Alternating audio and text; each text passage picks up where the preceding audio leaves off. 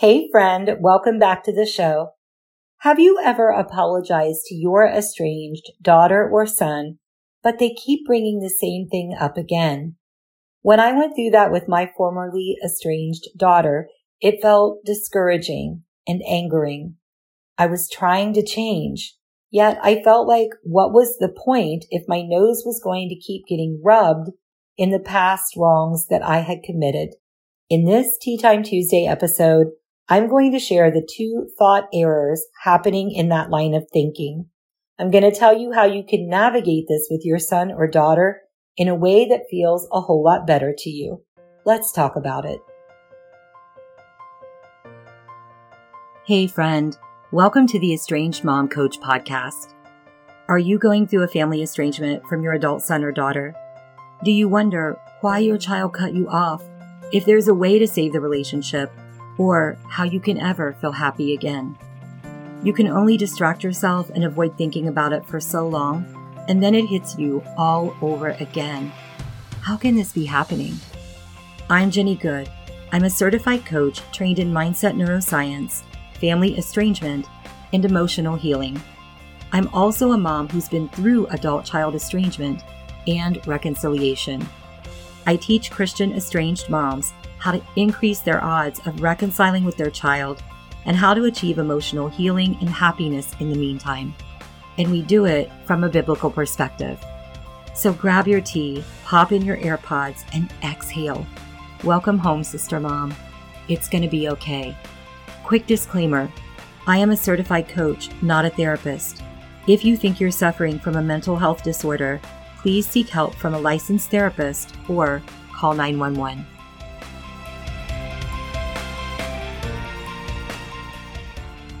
Hello, my tea time friend. I'm so glad that you came. Thank you for spending some time with me today. Have you apologized to your estranged daughter or son, and yet they keep bringing up that same issue? If so, you might feel defeated, as if, what is the point in saying that you're sorry or trying to change if they're just going to keep using it against you? I understand that line of thinking because it's exactly how I felt when I first started the reconciliation process with my formerly estranged daughter. I was feeling discouraged, frustrated, and rejected. I thought that I felt that way because she kept bringing things up from the past that I had already said I was sorry for and was trying to do better about.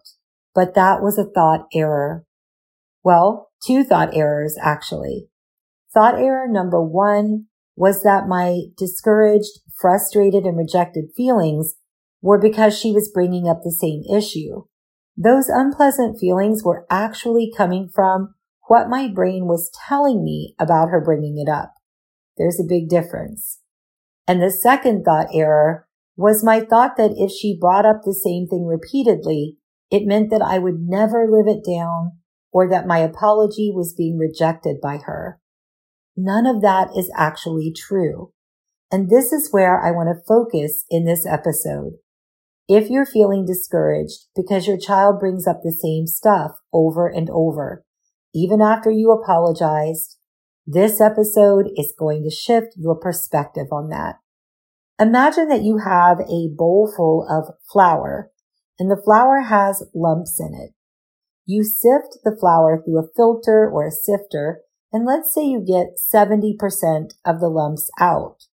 You sift it again and get another 5%. But 25% of those lumps still made it through. So you keep sifting it and each time you get more of the lumps out.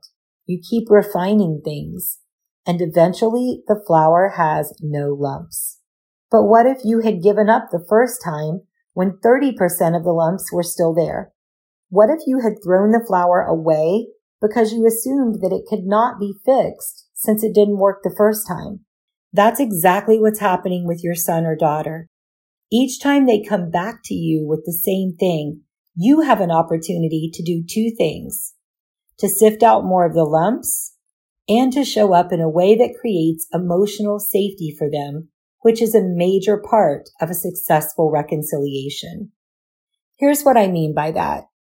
If you and I are friends and you're upset with me because I did not invite you to a birthday gathering at my house, and let's say that I've apologized, but you still felt hurt over it, and you wanted to talk about it, but you felt a little nervous that if you brought it back up, I would be angry, or maybe I would tell you to just get over it.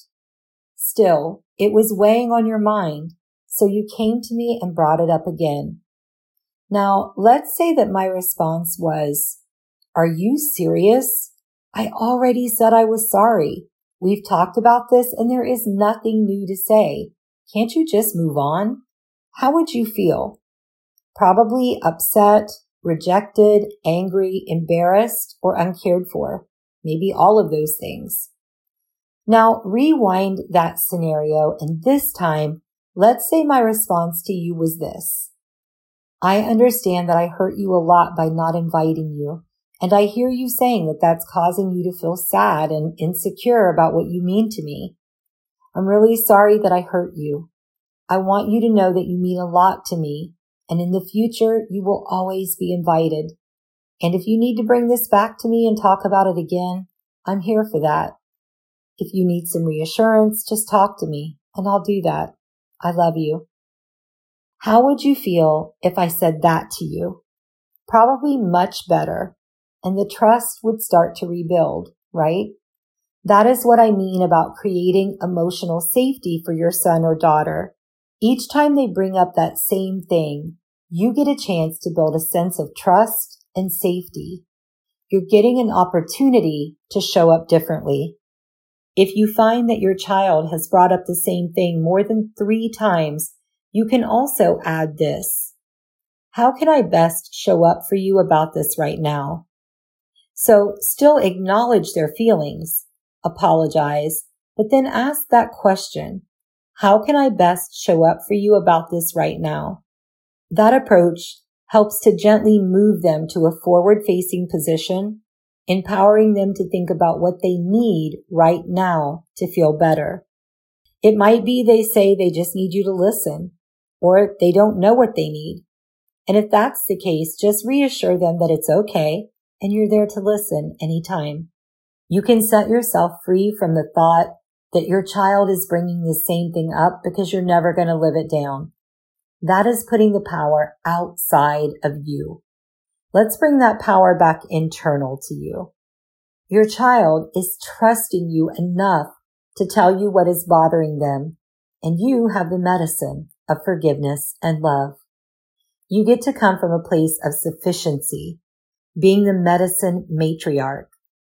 Ask God to speak through you Rise up into that identity of being the medicine matriarch and exhale. Nothing is going wrong here. You are healing the wound and that can take time. Okay, friend, that is what I have for you this time and I hope it blesses you. Hey, sister mom. Thanks for spending time with me. If this podcast inspired you, helped you, or blessed you in some way, I'd love for you to share it with another mom who could be edified by it too. Also, the number one way you can thank me is by leaving a rating and review on Apple Podcasts. This helps more moms like us find and be blessed by the show. Remember, you are a daughter of the Most High King, and you are not alone.